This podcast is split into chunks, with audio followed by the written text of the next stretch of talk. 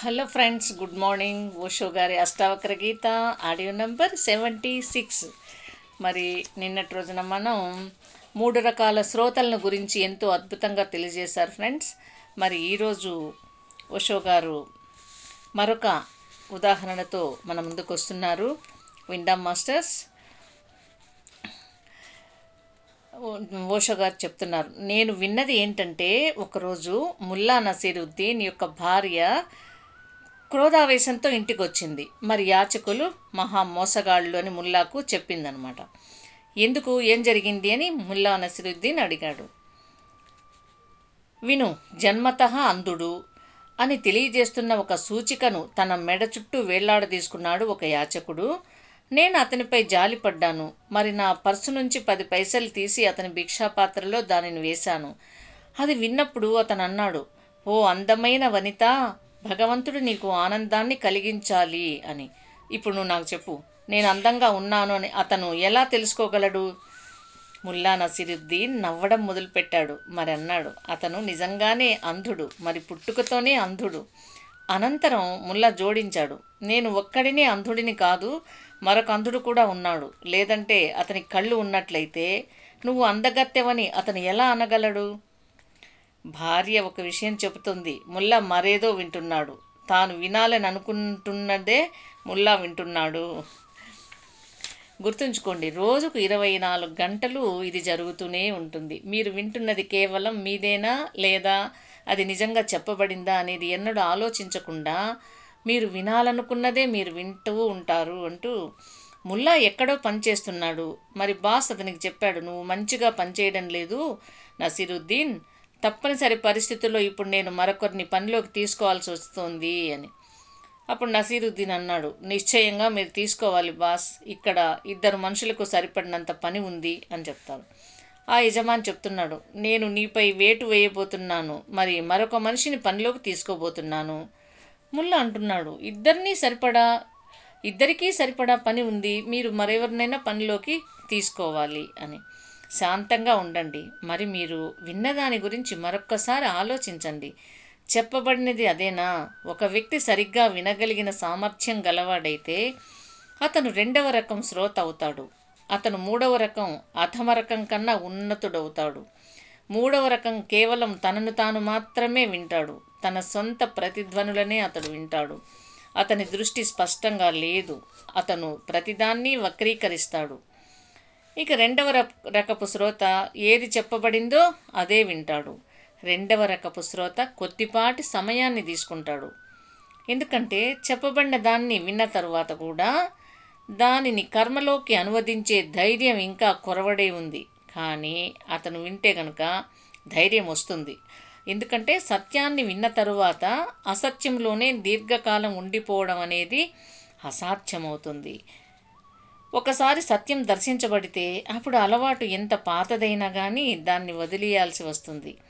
2ను 2తో కూడితే 4 సమానమవుతుంది అనే మీ శిక్షణ ఎంత పురాతనమైనది అయినా కానీ దానిని వదిలేయాల్సి వస్తుంది.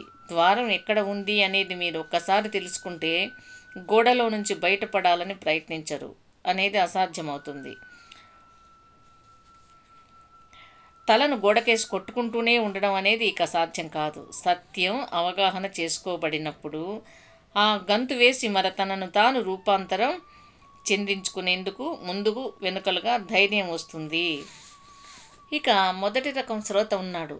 మీరు అవగాహన మరి ధైర్యం రెండింటినీ కలిగి ఉంటే గనక 1వ రకం శ్రోత అవుతారు. 1వ రకపు శ్రోత భావం ఏమిటంటే అవగాహన మరి ధైర్యం ఏకకాలంలో సంభవిస్తాయి. అవగాహన కలుగుతుంది, మరి ధైర్యం సంసిద్ధంగా ఉంది. అవగాహన మరి ధైర్యానికి మధ్యన ఏ ఖాళీ లేదు. అది ఈరోజు మీరు అవగాహన చేసుకుంటారని, మరి రేపు మీరు ధైర్యాన్ని కలిగి ఉంటారని, మీరు ఈ జీవితకాలంలో అవగాహన చేసుకుంటారని, మరి మరుజన్మలో మీరు ధైర్యాన్ని కూడా తీసుకుంటారని కాదు, మీరు అవగాహన చేసుకుంటారు.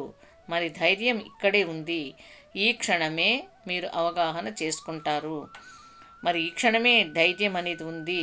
అప్పుడు ఒక అప్రయత్నం సంభవం జరుగుతుంది. అప్రయత్న సంభవం జరుగుతుంది. అప్పుడు సూర్యుడు ఆకస్మికంగా ఉదయిస్తాడు. జనకుడు మొదటి రకం శ్రోత. దీనికి సంబంధించిన మరొక విషయాన్ని అవగాహన చేసుకోవాలి. జనకుడు ఒక చక్రవర్తి. అతనికి అన్నీ ఉన్నాయి. అతనికి అవసరమైన దానికన్నా అతను ఎక్కువే కలిగి ఉన్నాడు. అతను ప్రపంచాన్ని ఆస్వాదించాడు. మరి ఈ ప్రపంచాన్ని అనుభవించిన మనిషి యొక్క జీవితంలో చైతన్యం యొక్క విప్లవం సులభంగా సంభవిస్తుంది. ఎందుకంటే ఆ జీవితానుభవం అతనికి చెబుతుంది, జీవితం అని నాకు తెలిసినది అర్థరహితమైనది అని. సగం పని జీవితం చేత చేయబడింది. అతనికి తెలిసిన జీవితం అర్థరహితమైనది అంటూ అతని మనస్సులో ప్రశ్నలు ఉత్పన్నమవడం మొదలయ్యింది. మరింత జీవితం ఎక్కడ ఉంది? మరో జన్మ ఉందా? అసలైన జీవితం ఎక్కడ ఉంది? కానీ ప్రపంచాన్ని ఆస్వాదించని వాడికి, కేవలం ఆస్వాదించాలని కోరుకున్న వాడికి, కేవలం పొందాలనుకుని కానీ ఏమీ పొందని వాడికి, అతనికి అపారమైన సమస్యలు ఉంటాయి. కనుక భారతదేశపు మహోన్నత పరమ గురువులందరూ, గొప్ప ద్రష్టలందరూ జైనులైనా లేదా బౌద్ధులైనా లేదా హిందువులైనా వాళ్ళంతా రాకుమారులే అయి ఉంటే గనక అఘాతానికి గురి కాకండి. అది యాదృచ్ఛికమైనది కాదు. అది సూచించేది ఏంటంటే ప్రపంచాన్ని ఆస్వాదించడం ద్వారానే ఎవరైనా ప్రపంచం నుంచి స్వతంత్రులవుతారు. సంపదలో ఏమీ లేదు అనే దానిని ఒక చక్రవర్తి చూడగలడు. ఎందుకంటే అతనికి ఐశ్వర్య రాశులు ఉన్నాయి. కానీ అంతరంగంలో రిక్తత, శూన్యం ఉంది. అతను సౌందర్యవంతులైన స్త్రీలతో కూడిన అంతఃపురం ఉంది. మరి అతని అంతరంగంలో ఏమీ లేదు. అతనికి రమణీయ సౌధాలున్నాయి. అయినా కానీ అంతరంగం అంతా పాడుబడినదిగా, ఒక ఎడారిలా ఉంది. ఒకరు సకలము కలిగి ఉన్నారు, వేటిలోనూ ఏమీ లేదు అనేది స్పష్టం కావడం మొదలవుతుంది. ఏమీ కలిగి లేనప్పుడు ఒకరు ఆశలతో జీవిస్తారు. ఆశలను వదిలించుకోవడం కష్టతరమైనది. ఎందుకంటే వాస్తవానికి ప్రతిగా ఆశలను సరిచూసుకోగల మార్గమే లేదు. రేపు తనకు డబ్బు వస్తే గనక తాను సంతోషంగా జీవించగలనని పేదవాడు అనుకుంటాడు. ధనికుడు ఇప్పటికే సంపదను కలిగి ఉన్నాడు. అతనికి ఆశించే మార్గమే లేదు. కనుక ఒక సమాజం సుసంపన్నమైనది అయినప్పుడు అది మతపరమైనది అవుతుంది. అమెరికాలో మత సంబంధమైన గాలులు బలంగా వీస్తుండడం మొదలైతే ఆశ్చర్యానికి గురి కాకండి. ఇది ఎల్లప్పుడూ జరిగింది. భారతదేశం సంపన్నంగా ఉన్న తరుణంలో అష్టావక్రుడి రోజుల్లో నిశ్చయంగా అది ఉన్నట్లుగా, బుద్ధుడి రోజుల్లో అది సుసంపన్నంగా ఉంది, మహావీరుడి రోజుల్లో అది సంపన్నంగా ఉంది. భారతదేశం తన సుసంపన్నత యొక్క పరాకాష్ఠలో ఉన్నప్పుడు అది యోగం యొక్క మహోన్నత స్థాయిని చేరుకుంది. అది ఆధ్యాత్మికతలోని అత్యున్నత సోపానాలను చేరింది. ఎందుకంటే అప్పుడు ప్రజలు సంపదలో ఏమీ లేదు అనేదాన్ని చూశారు. వారికి అన్నీ ఉన్నాయి, మరైనా కానీ దేనికి అర్థం లేదు.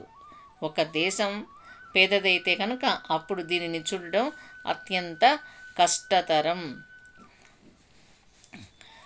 అంటూ ఈరోజు తెలియజేశారు ఫ్రెండ్స్. రేపటి రోజున మరిన్ని విషయాలను తెలుసుకుందాం. ఎప్పట్లాగే ధ్యానం, స్వాధ్యాయం, సజ్జన సాంగత్యాదులతో మన జీవితాలను ధన్యం చేసుకుందాం మాస్టర్స్. Thank you.